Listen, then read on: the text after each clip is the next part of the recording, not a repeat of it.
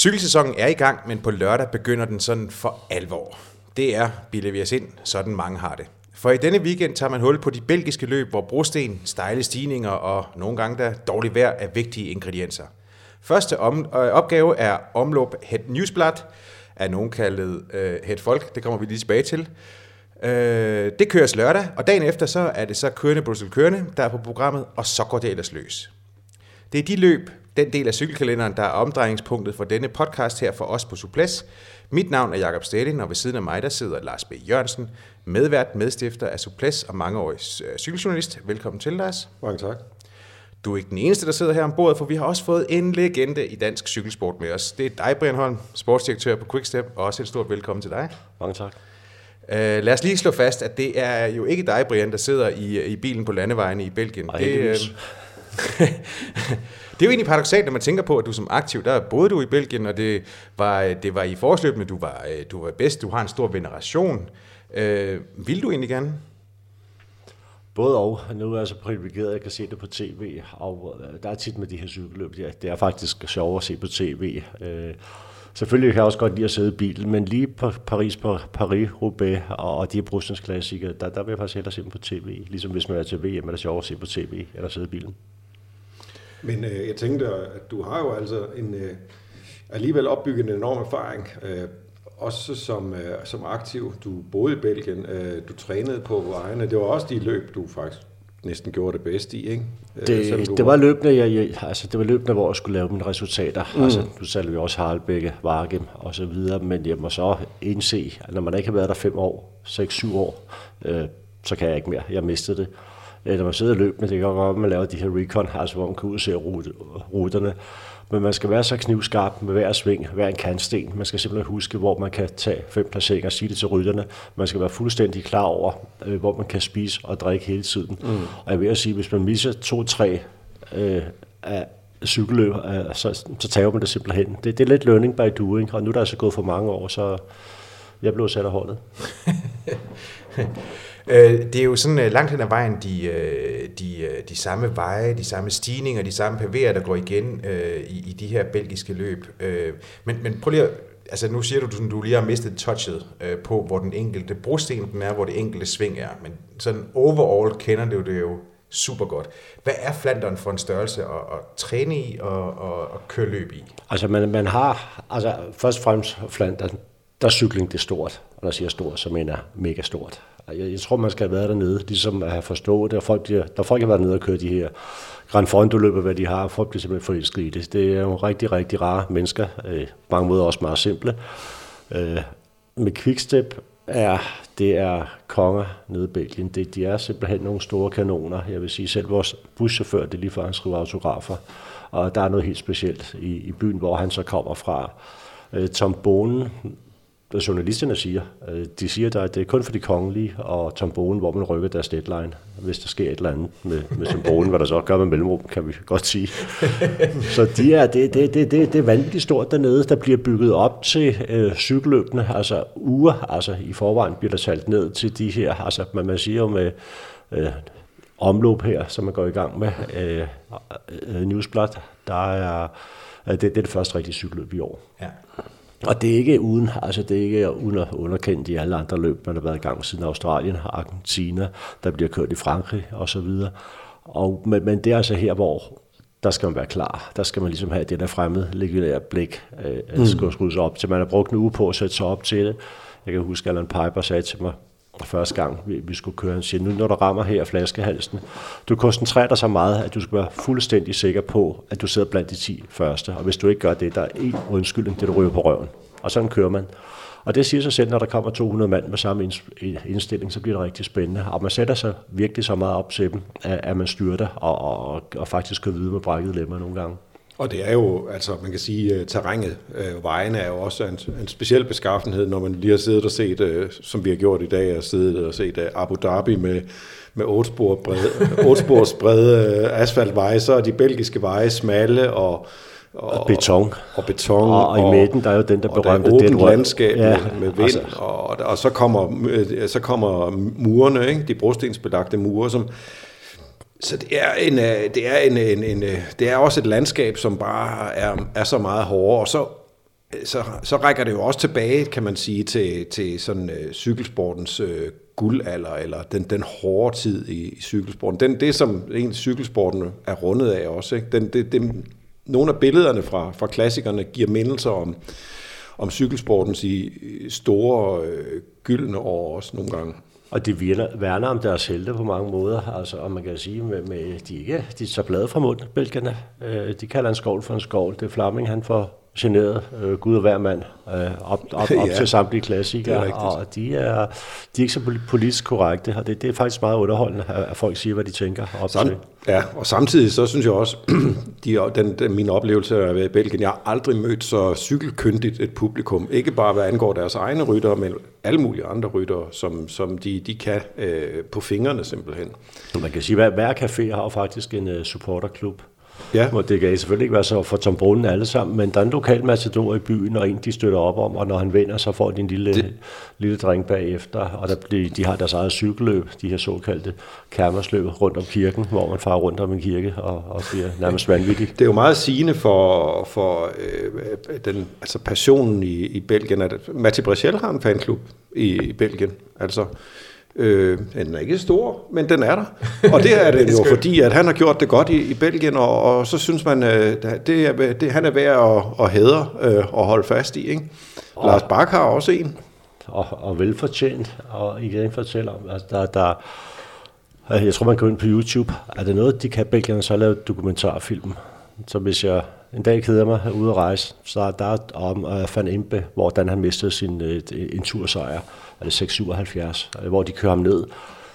Der er om Van den Brugge, altså hvor stærk han kørte i Vueltaen. Der har været en film om holdet, der hedder One Jan Blue. Det blev vist vores præsentation til, det var 14. januar. Og nu har man så delt den op, og nu kører den hver dernede afsnit. Jeg tror, den kører 8. Altså det er ligesom, hvis de ser broen dernede. Altså alle bænker sidder klinet til skærmen og ser den her One Jan Blue.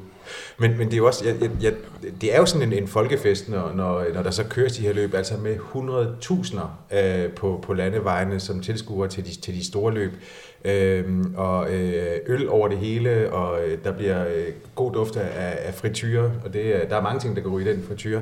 Og så tror jeg faktisk, at du engang har fortalt mig, Brian, at før løbstart i gamle dage, der kunne de gamle belgier godt lige gå rundt, og så kunne de godt lige nappe en under armen. Det gør det sgu stadigvæk. Altså, det var en gang. Hvorfor? Ja, jamen, det gjorde man jo. Jeg kan huske, da jeg spurgte, på tidspunkt, så spurgte de, kom han niver ind i siden? Der er 3 punkter, hvor de niver ind og kigger ind i øjnene. Og der spurgte jeg sportsdirektøren, og han kigger sådan på mig, så var er du dumagtigt blikket? Og jamen, de ser din fedtprocent. Altså, det kan man jo mærke. Og man siger jo, hvis man niver ind i siden, så skal, altså, pegefingeren og tomfingeren næsten rører hinanden. Altså huden skal være gennemsigtig, så man lige får dem, så vi lige spiller på en. Altså de tjekker lige fedtprocenten inden starten. Og på et tidspunkt, så hvad så med øjnene? Jamen der var igen, der siger de, jamen det er hvide dine øjne, det skal være hvidt. Og hvis det ikke er hvidt, så er det kørt for meget. Og på et tidspunkt, så spørger jeg vores læge om det her med ens øjne. Og at der siger man altså, børns øjne, de er altid fuldstændig hvide, fordi de er så sunde og raske, man kan blive. Og en cykelrytter, specielt min generation, der kunne man godt være lidt gul i øjnene nogle gange. Der var i hvert fald nogen, der var holdt det røde sprængte, og så videre forskellige årsager. Og det var et tegn på, at der måske var ballade med leveren eller nyheden. Og der tjekkede de også øjnene tilskuerne inden starten. De er jo lige ned og kiggede ind, og så fedtprocenten. Og jeg tror, at sidste gang til VM, det var i Portugal. Der står og taler med Nicky Sørensen, og der kommer Bjarne ind. Han kommer en dag eller noget senere ned til VM. Jeg står og taler med Nicky, der så stadigvæk var aktiv. Og så kigger Nicky over mod Bjarne, da han kommer, og så siger han, hvis han lige var mig i siden, så knalder han fandme en. så Bjarne, han har stadigvæk en god mest fedttange der. Så den holder. Ja, det gør.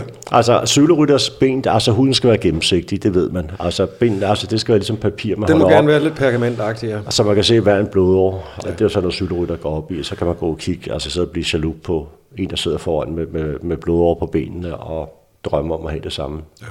Jeg husker faktisk din tidligere teamkollega fra Telekom-dagene, Jens Hebner. Han mødte Jan Ullrich før turstarten i 2003, Ullrich kom ind til pressemødet, jeg tror det var dagen før, eller 2 dage før, i hvert fald det pressemøde før turen starter. Han kom sådan i en træningsdragt. Han så super godt ud, hvad han jo også viste sig at være. Men det første Hebner gjorde, det var at gå hen lige og tage fat i kinderne på ham. Ja, og Ullrich, han griner bare. Men det viste sig at holde ganske godt stik. Og der er en gran af sandhed i det. Altså, jeg vil sige, hvis man kan, på sidebenene kan man mærke, om man har taget lidt på. Den snyder ikke helt.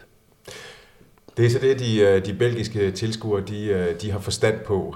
For som du siger, så er det her jo en kæmpe sport, som fylder enormt i Belgien. Nu begynder den her sæson, så hvilket belgierne som cykelinteresserede nation jo har glædet sig til, og de er så ikke alene om det. Det her løb, der kommer, der er på lørdag, omløb, det er jo naturligvis et vigtigt løb for Quickstep. Det samme er det er jo også om søndagen. Men Allan, vi skal jo tilbage til 2003 for at finde den sidste sejr til jer. Det var Johan Museu. Er det ikke korrekt? Ja, det er frygteligt, ja. Og det er jo fordi... Ja, hvad siger Patrick Lefevere, din chef, til det? Det er lange, mange år at vente. Og det viser jo, at han er en god chef, for han ved godt, når det rigtig brænder sammen, så står han der faktisk altid for rytterne. Man kan godt få en skideball nogle gange, sportsdirektør og rytter, med god grund, men der hvor... Det er næsten helt ondt at nævne, der standardvinder for 2-3 år siden, hvor de kommer tilbage til. hvor de kører 3 mand, og der bakker han holdet op. Og rent taktisk, der er det jo et cykeløb. Det her, hvor hele feltet ved, vi skal sidde på Quickstep, de er dødsdømt. Og de fører ikke, der er ikke nogen, der arbejder med dem. De var bare store, altså Sagan, Van Avermaet, det er stadigvæk ikke belgiske hold. Det er altså Quickstep, og så som der skal klare, som der skal køre udbudene ind, og som der skal køre i finalerne, og så er det bliver slået med mellemrum. Ja. Det der alt for ofte desværre. Ja, men det er jo, ja, det er også, og Quickstep er jo, det er jo holdet, som alle de andre gerne vil dukke med nakken, og det bliver det nok også i år, når man ser på det hold, I stiller med, for I stiller med det på papirets stærkeste hold, men det kan man måske også vende tilbage til, ikke? Altså, men når man gør det, så... Ja, altså med Quickstep, det er jo holdet, som der ikke sjældent har superstjerner, ligesom altså der ikke er Van Avermaet, Sagan og så videre. Man kan heller kalde Tom Boonen en superstjerne mere. Og så, men til gengæld så er der 4-5 rytter, der kan vinde altid. Ja. Så hvis man spillede kortene rigtigt, så burde det kunne lykkes på papiret, men den bliver gift. Men er det så, når det er sådan, du siger det her med, at Quickstep er dødsdømt på forhånd, er det så, Patrick Lefevere, han har været ude og sige, men i år, vi har ikke sådan den soleklare favorit på holdet, så derfor så skal de ikke regne med, at det er os, der tager kontrol med det her løb. Vi skal prøve at se, hvornår vi kan angribe. Vi skal ud og køre offensivt, det bliver ikke os, der kommer til at køre udbrud ind osv. osv. Står det også til troende, tror du? Når man så sidder derude i kampens hede? Ja, jamen typisk sker der jo det, når man lægger sådan en taktik, så ser man for favoritterne på, altså hvem der skal arbejde. Hvis du kører i England, så peger man de engelske hold ud. Danmark, der er det de danske, de skal tage størstedelen af arbejdet, fordi de er fra hjemmebane her. Det vil sige, at de andre hold får at vide på taktikmøde, hvis Quickstep kører, så skal vi 1 mand med og lade være at køre. Og på den måde, der bliver de hurtigt bundet på hænder og fødder. Det vil selvfølgelig være en god idé at prøve noget andet, og kunne det få en mand med i det her 10-15-mands udbrud at køre, hvis det kører, så vil det absolut være en fordel, men jeg tror faktisk, det bliver svært. Og selvfølgelig er så heller aldrig dødsdømt, for det er verdensklasse cykelrytter alle sammen på holdet, men den er svær. Hvis det er sådan, at vi lige prøver at karakterisere, inden vi nu kommer til at tale sådan lidt om favoritter og sådan noget, karakterisere det her løb. Så er det jo en indledning på den belgiske den belgiske del af sæsonen. Det er jo ikke så hårdt et løb som eksempelvis Flandern rundt, men hvad er det, der karakteriserer det her løb? Er det stadigvæk hårdt psykisk, fordi man sætter sig op til at styre det. Altså, man ikke trækker sig. De her små veje, koncentrationen, der, altså midterrabatten mellem betonpladerne midt på vejen, hvor man skal koncentrere sig om at ikke ryge i det dead rally, som amerikanerne kalder det, og der sidder hjulene fast, som man styrter, så der styrt hele tiden. Og man bruger kolossalt meget energi på at sætte sig op til cykelløbet. Og igen det, som der gør det spændende, og det er de der flandrians, altså de der danske typer også, som der kan lave resultater i det, og de fleste, mange cykelrytter specielt nordboer, der indser man på et tidspunkt, der skal man overleve i cyklingen. Så det er det, man kan som dansker også. Det er faktisk at køre i regnvejr og på glat vej. Ja, jeg vil også godt tilføje, altså i forhold til det, Brian siger, at ja, det er ikke kilometermæssigt helt lige så langt som monumenterne, altså Flandern og Paris-Roubaix, men det ligger jo altså også lige en måned tidligere, og det betyder en hel del for hårdheden der. Det betyder også noget, at du kommer i et skifte, for mange vil have kørt løb under sydligere himmelstrøg. Det kan være alt muligt fra Australien til Oman. Og mange af klassikerrytterne, der har kørt i Oman for eksempel, de har i virkeligheden ikke haft særlig meget tid til at akklimatisere sig til europæiske forhold igen. Det kan gå hen og blive meget koldt, så det er både med leggings og med løse ærmer og windbreaker og alt muligt andet. Altså, der er mange, mange små faktorer, som gør, at det lige pludselig er hårdt. Og så, jeg kan også huske, at jeg læste David Millers bog, The Racer. Altså, hvordan det er at stå på startlinjen i nogle af de der belgierløb der, og se nogle ryttere, som har den der særlige, så mange ryttere med så meget ild i øjnene, ikke? Der er bare stor forskel på at sidde nede i Tour Down Under med et helt andet let pres, eller i Algarve, eller i Oman, eller Ruta del Sol, hvor man ellers har kørt. Når man kommer op til Belgien, så er det anderledes blod i alvor, simpelthen. Ja. Jeg husker, da jeg kørte, da italienerne, når de skulle rejse op nordpå, så sagde de simpelthen, at de drog til fronten. Så var der alvor, og de var bange for det. Ja. Så hvis man ikke har koncentrationen til det, så ender man nede bag jer, og så bliver man ikke noget. Men det er lidt også for de unge danskere. Jo flere gange man kører det, jo nemmere er det, for så ved man nemlig, hvor man kan slappe af, og så hvor man kan hoppe op på cykelstien, og måske vinde 10 pladser, der er afgørende, for den knækker. Den knækker altid på et tidspunkt. Ja. Men det der jo ligesom er karakteristisk ved de her belgiske løb, det er også, at der er jo mange af de samme veje, de samme stigninger, og de samme pavéstykker og sådan noget, som går igen. Og det er godt for tilskuerne. Altså tilskuerne, de kan jo de her veje, som deres eget bukselommen, og de kører så rundt på kryds og tværs, og nogen når altså at se feltet 3-4 gange, og endnu flere gange under Paris-Roubaix, måske op i den franske del. Så det er meget, meget tilskuervenligt også, og folk kører ud, og der er sindssygt mange mennesker dernede. Ja. Hvis det er sådan, vi lige tænker tilbage, du rundede den lige for et øjeblik siden, Brian, men for 2 år siden, der var der jo en relativt spektakulær udvikling, der I slipper afsted med 3 ryttere, og så i en standard for Sky. Alligevel misser I sejren. Niver den lige så meget som en belgier, der tager fat i siden på det? Ja, det må jeg sige. Det var grimt. Det var ikke godt. Og alligevel, jeg tror det var Ulrich, der sagde engang, der er noget fantastisk i stort nederlag. Altså, som Patrick sagde bagefter, de kørte jo fantastisk. Wilfred Peters, min kollega, der sad i bilen, han blev nærmest slagtet, ikke mindst herhjemme, hvor altså, der var ingen grænser for en stumhed. Men altså, virkeligheden er jo for Marke, og der sidder et par mand et minut bagefter, så de er ikke nogen servicebil, man er ikke nogen radioer, så man sidder i servicebilen, man er bundet på arme og ben, men man aner intet, men jeg så det på tv, og jeg kender Ian Stannard, når han er kørende, så er han altså giftig. Og han har altså ikke taget en føring, han har siddet på smækken hele vejen.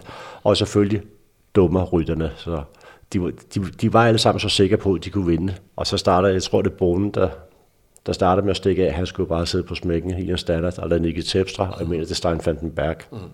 På et tidspunkt, så stikker Nicky Terpstra.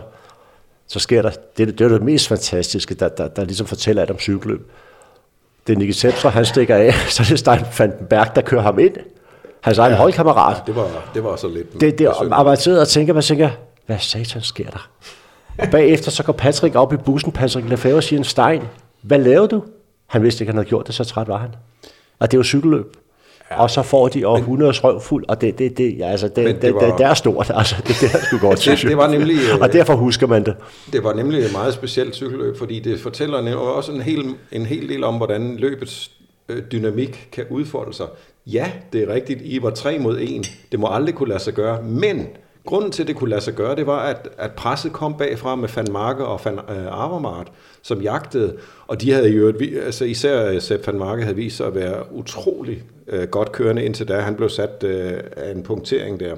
Så da, som Boonen standard, Van den Berg og Terpstra slipper afsted, så skal de bare ikke have de to op, og de kører som vilddyr for at holde dem på afstand, og det tager meget lang tid, inden den film den knækker. Det koster dem livet. Det er også derfor, de kan ikke tænke en rationel tanke, da finalen rigtig går ind. Og Standard, som du siger, han har siddet på smækken, og han er godt kørende, så... Ja. Men det her, der sker inden for de sidste kilometer, man kører sin egen kammerat ind og ikke kan huske tilbage, fordi man er så træt. Det var... Ja, det.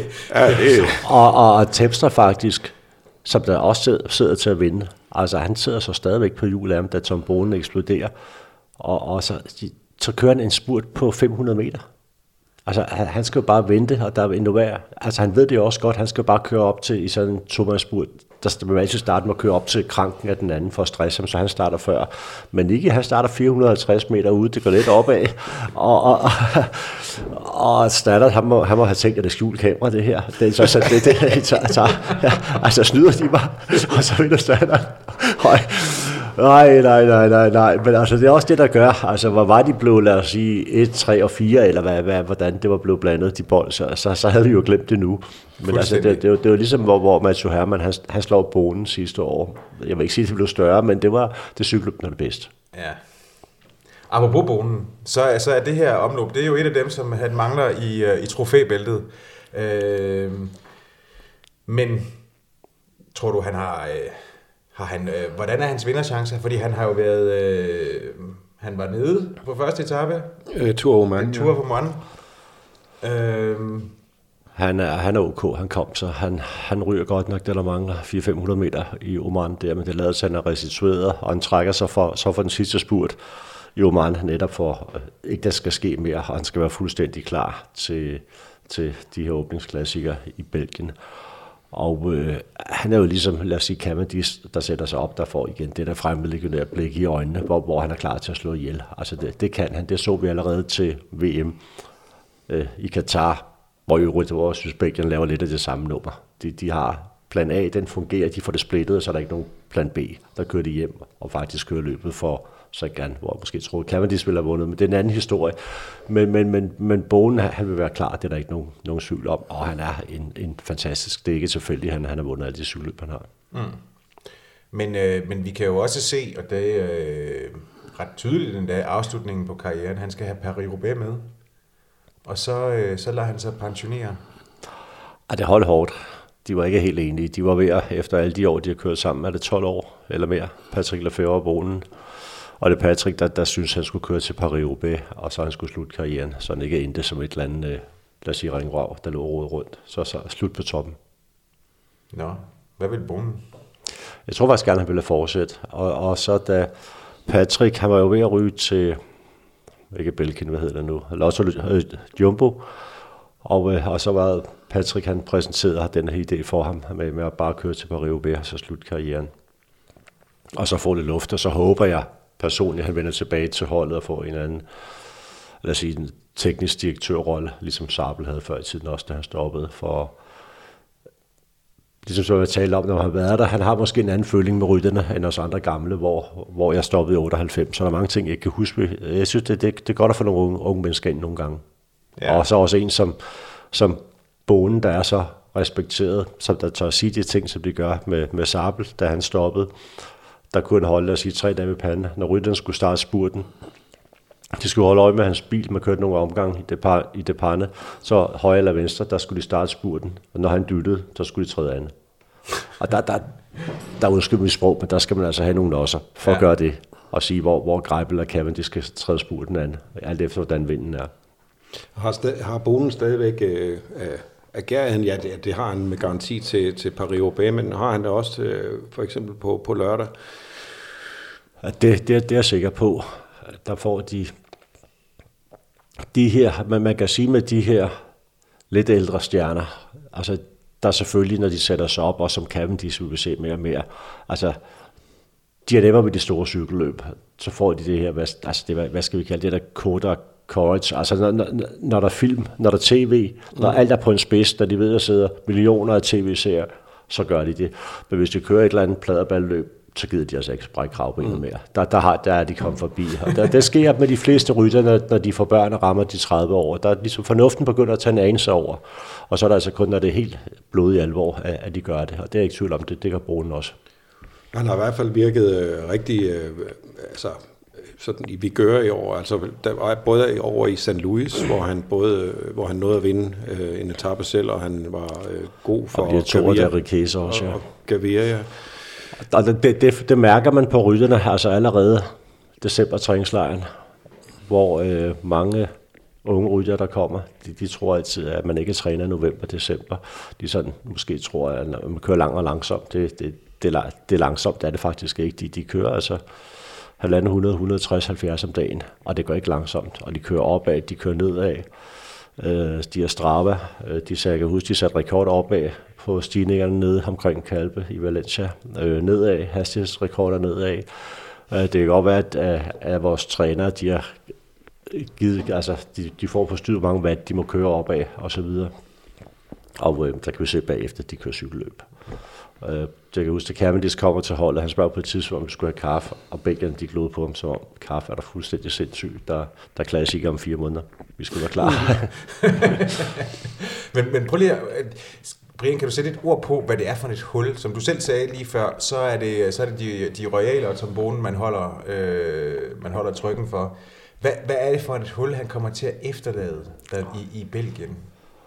Fordi ja, man har jo indtryk af, at der var om nogen en, der transcenderede sporten, altså fordi han var jo også, for de ikke cykelinteresserede, et household name med sine brune øjne og... en altså, køn dreng. Ja, min kone synes også, han er... Ja, man har det her Steve McQueen-agtige, altså, og playboy, og så hyggelig fyr alligevel, velformuleret, han også, altså man næsten tror, han har betalt for det, og... han har et eller andet, han nu med vores pressechef, der talte om det, men jeg tror alligevel, at historien inden for cykelsporten viser, og heldigvis for det, at alle helte, de bliver skiftet ud, der kommer altid nogen efter dem. Mm. Uanset hvad der sker, kommer der næsten, eller der kommer altid nogle nye. Problemer har nok også været der med de mærks, med Roger de Flaming og så videre. Men der kommer gerne nogen, der tager over, og det kan vi så se, selvom ikke er Belgier. Så gerne, man tænker, hvor kommer han fra? Han kommer også ind fra højre, og ligesom skabte et nyt, altså noget cykling lige pludselig. Ja. Og der tror jeg også, på et tidspunkt, så kommer der en belgier, og de næste i rækken, de vil ligesom steppe op lige pludselig. Og så bliver den ene eller den anden. Det kan vi tale om fra nu af til juleaften. Men Boonen har jo, altså han har haft en flot karriere med sine 4 sejre i Roubaix og de 3 i Flandern og hav og andre ting, ikke? Og det har selvfølgelig også betydet noget, samtidig med, at han har haft en personhistorie, som også har været god på den måde, at den ikke har været sådan fuldstændig regelret. Han har også haft sine problemer at kæmpe med. Par kokainsager, du vil sige. Ja, han har haft kokainsag, han har kørt spirituskørsel, han har haft facilitetsproblemer. Jamen, han har jo været et meget menneskeligt menneske på den måde. Og uden at vide det, så laver han jo trækket, der gør, han flytter hjem fra Monaco. Og ligesom udtaler sådan, det brød han sig ikke om. Han brød sig ikke om menneskerne i Monaco. Det var ikke ham, han ville hellere bo i Belgien og betale sin skat. Og det er også noget, folk kommer til at elske ham for. Ja. Jeg synes også, det fortæller en del om Boonens karakter, da han taber Paris-Roubaix sidste år. Det kan man godt tillade sig at sige, at han gør til Matthew Hayman. Men i den minidokumentar, som Orica skyder i forbindelse med løbet, så er Boonen den første, som er henne ved Hayman og sige tillykke med sejren, og du fortjener det. Altså, der er ikke... han er stor i nederlagets stund også der. Og der er ingen tvivl om, at han er en af de mest positive mennesker, jeg nogensinde har mødt. Altså, han ser positivt på alt, og der er aldrig noget, der er et problem. Til gengæld, når han siger nej, så er det nej. Der diskuterer man ikke med ham. Vi havde en episode med nogle journalister, og de belgiske journalister, jeg tror, der var jo 10 stykker i Oman, På et tidspunkt, der siger han nej, ikke flere interview. Der ved pressechefen også. Så skal man ikke spørge dem to gange. De fleste rytter, så siger man, kan der ikke lide, så gør de det så alligevel. Eller man skruer bisen lidt på med Tom Boonen, inden de siger nej. Så slukker det. Så stopper festen. Ja. Lad os lige prøve at kigge på favoritfeltet til lørdag. Vi har Peter Sagan, som stiller op for kun tredje gang i omløb. Der er selvfølgelig Greg Van Avermaet, BMC's OL-guldvinder for snuden. Der var lidt mere end en snude ned til Fuglsang. Der er Jens Stannard, Sep Vanmarcke, Alexander Kristoff fra Katusha. Men hvem har du på toppen, Brian? Vi skal også huske, de unge danskere jo. Man skal aldrig sige aldrig. Det bliver meget taktisk løb. Måske kan det blive det, med mindre vejret er der sidevind, og det regner osv. Så er det i god form, men ellers så en Matteo Trentin og Stipper, de vil givetvis også sidde der, og det er også hurtige folk. Ja. Så egentlig tror jeg sådan, hvis jeg skulle spille, så tror jeg egentlig, jeg vil holde øje med Trentin, der også har gået rigtig, rigtig stærkt på det sidste. Hvor smider du dine penge hen? For jeg ved, Lars, du kan godt lide at smide en... Det kan jeg. Jeg har ikke smidt nogen endnu, men det er jeg i boks. Du skal lige høre, hvad jeg tror. Nej, det er ret uanfægtet af. Ej, ikke helt. Men jeg tror på Sep Vanmarcke faktisk.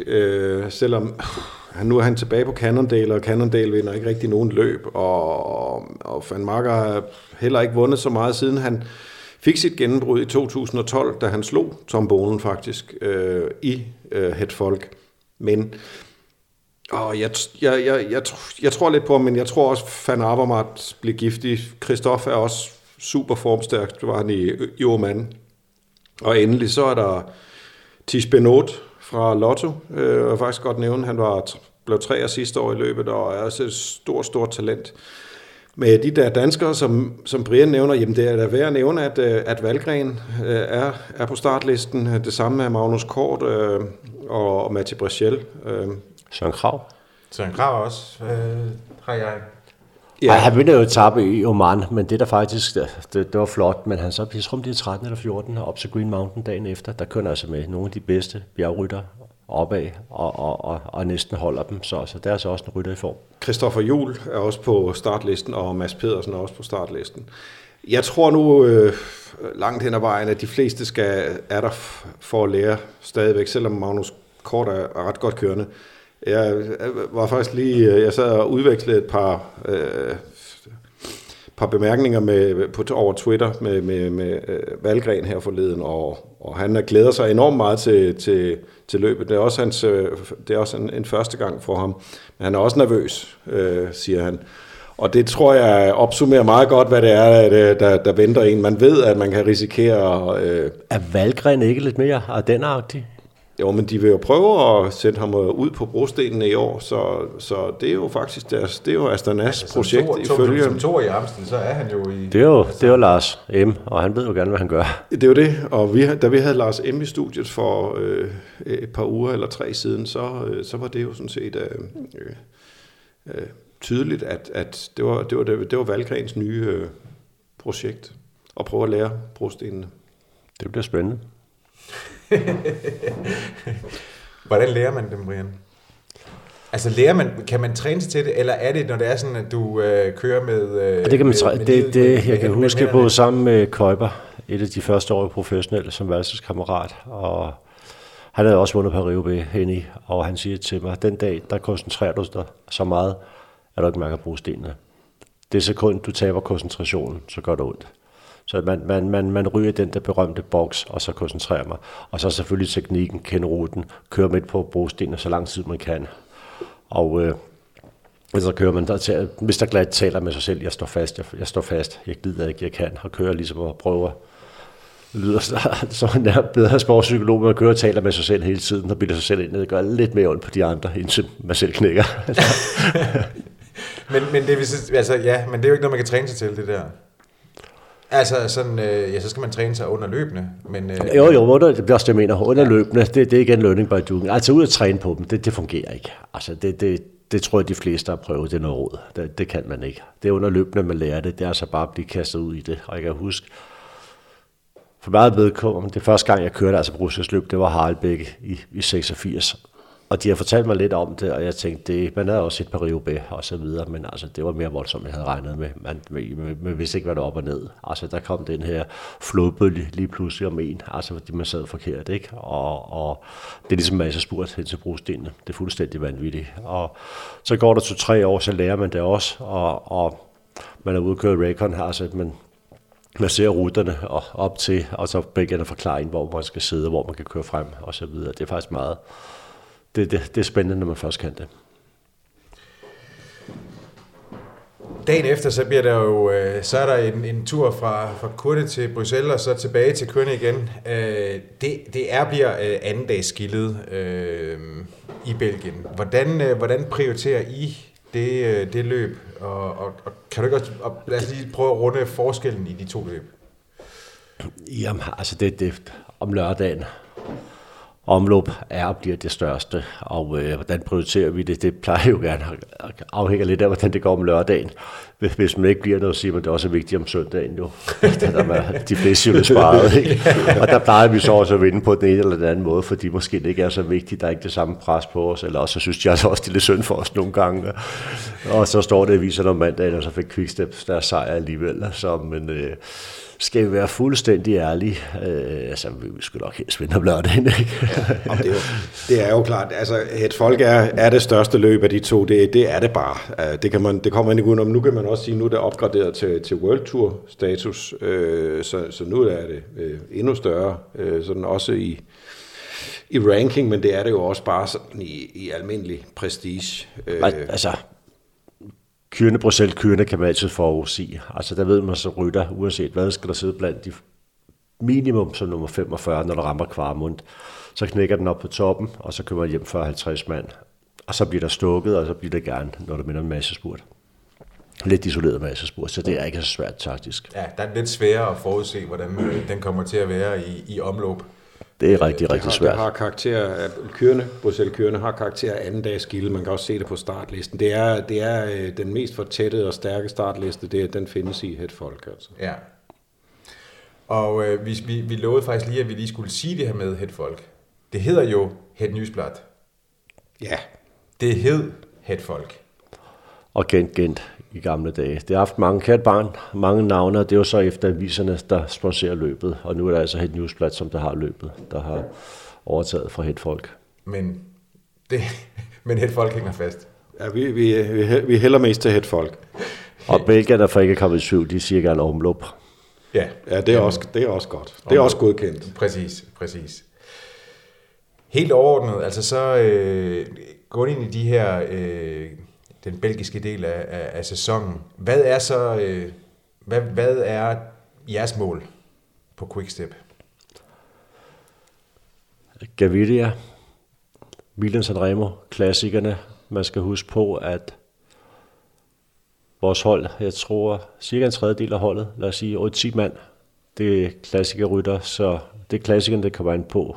Der kommer måske lidt så kort tit og ofte etapløbende, fordi vi allæggende ligger altså i den kur, der hedder klassiker.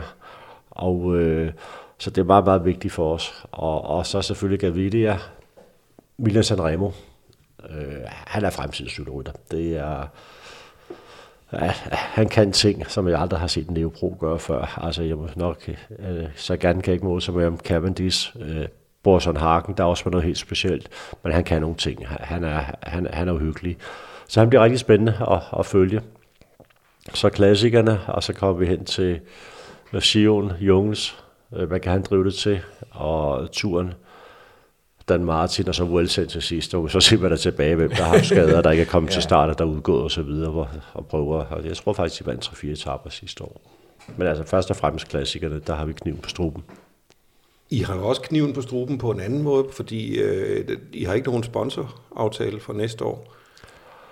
Så holdets fremtid hænger vel sådan i en relativt tynd tråd. Det bliver faktisk spændende, hvad der kommer til at ske. Og de der aftaler, de løber gerne tre år gangen, og vores den er så, det kunne være sjovt, hvis vi løb lidt længere. Så hvad der kommer at ske, det ved vi ikke andet, end vi havde pressemøde dernede, og så en af de tunge herrer bag holdet, Bakkeler, en tjekker, han sagde, uanset hvad, så bliver der cykelhold til næste år siden på pressemødet, så det regner vi med, men der var ikke nogen garantier. Så du ikke er ude at fiske... Nej, egentlig ikke, og teoretisk så er det meget sjovt at tænke på og overveje nogle gange, hvis man ikke var sportsdirektør, man så også skulle lave, om man skulle skifte hold og så videre, hvad man kunne tænke sig at køre på, og det går jeg da også at overveje nogle gange, om man skulle tage på over til, hvis det nu sluttede, og sige, at jeg skulle stoppe her, der er jo det, komme til mindre hold og så videre, har man været på stort hold, der var mere kendt, det er svært. Jeg tænkte på, da jeg sad og rodede lidt med forberedelsen i dag, du har ikke bare været på et stort hold, du har også været nu i efterhånden, det er på 9 sæsoner på stribe, der har du stået i spidsen for, eller i hvert fald været med i staben på det mest vindende hold. Siden HTC Columbia i 2008, så har du år efter år været på det mest vindende cykelhold. Var vigtigt i 07? Nej, T-Mobile? Nej. Ja. Jeg tror, det er i 06 det hele. De vandt med, vi gjorde. Ja. Og det havde jeg bildet mig selv ind. Satan, så. Du troede, det var 10 år. Ja, jeg troede, det var 10 års jubilæum for at være det mest vindende 10 år i træk. Så må I gøre det i år. Det tror jeg nu også. Jo, i 7 var I. Undskyld, det tager jeg fejl. Ja, det var jeg glad for. Eller gør jeg. Nu skal jeg lige slå op. Nu må jeg lige slå op. Ja, vi fortsætter snart. Det var rigtigt, som jeg sagde, det var Discovery og researchen.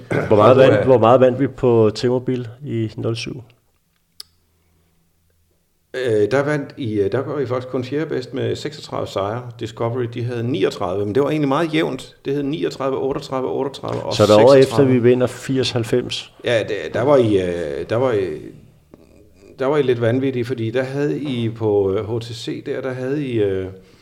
77, der havde I 77, og så i 9, der havde I de der 85, så vidt jeg husker. 85, det var også. Det er en af de største sejre. Der blev beskyldt for mangt og meget af de andre hold. Det var da helt utroligt. Ja, der må vi så, altså, jeg tror i 06, der vandt vi 7-8 stykker med T-Mobile, og det var ikke specielt sjovt at være på et hold, der vinder så lidt. Og så pludselig går, altså jeg tror sammen med, CSC eller Saxo Bank var nede på det tidspunkt.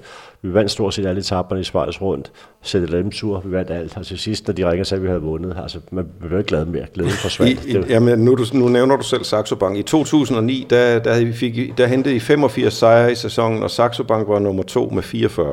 Det var et godt år, som man siger. Hvordan har du ramt det hver gang?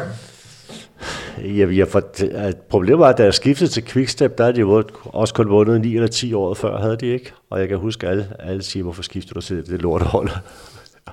Og det var så lidt udefra, at det kunne dårligt gå være. Ja, man skal finde ud af, hvordan man kan shine, og det gør man godt. Og det var så igen, altså jeg kunne godt lide, at jeg havde lagt mærke til Patrick Lefevere, han havde altid det samme personale, altså de samme hjælpere.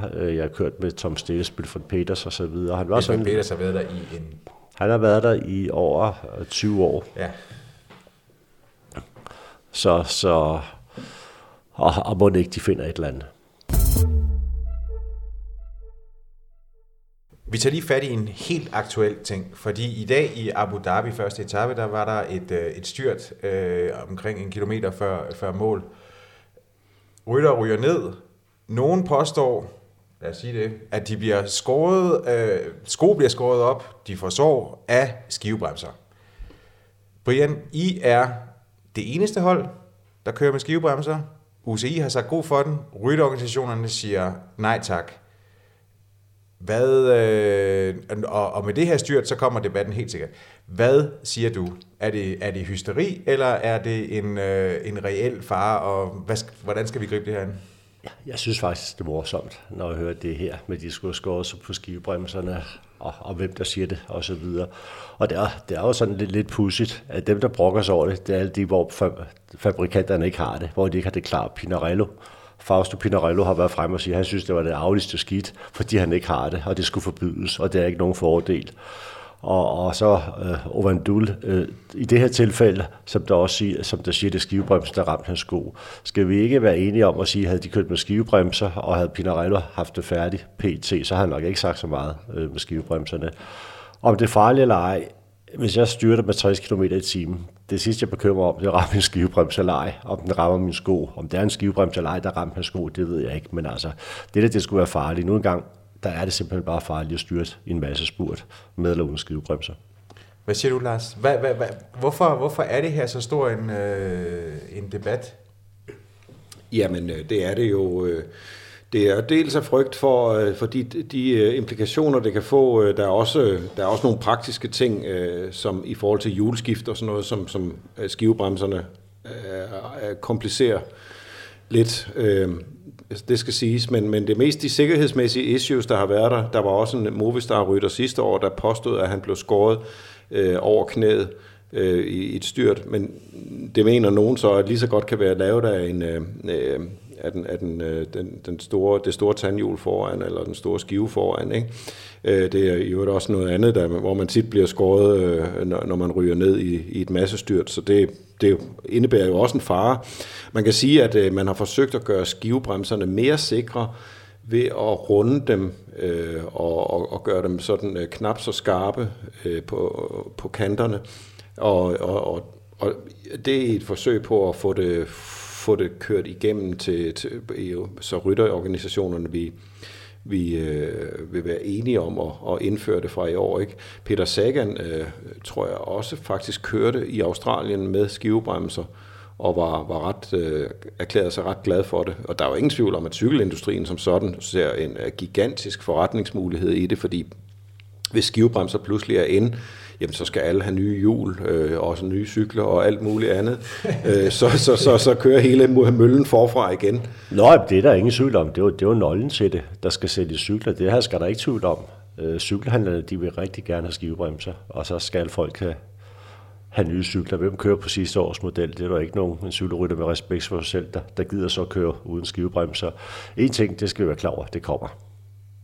Alle kommer til at køre med det i løbet af 2-3 år. Det kommer ikke udenom mere, det tror jeg ikke. Og det er bare, hvornår de andre får samlet op på det, Pinarello og hvad de andre mærker hedder, som der ikke har det endnu. Men er det en god ting? Altså er fordelen af sikkerheden ved det, altså her tænker jeg ikke på, at man kan falde og blive skåret op, men evnerne, altså...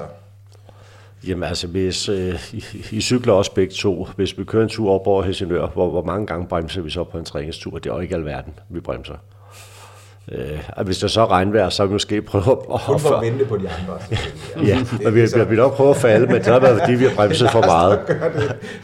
Nej, men det fleste, altså, når man der er nok større chance for at styrte, hvis man bremser for meget, end hvis man ikke kan bremse. Altså ens bremser dyrer stort set altid.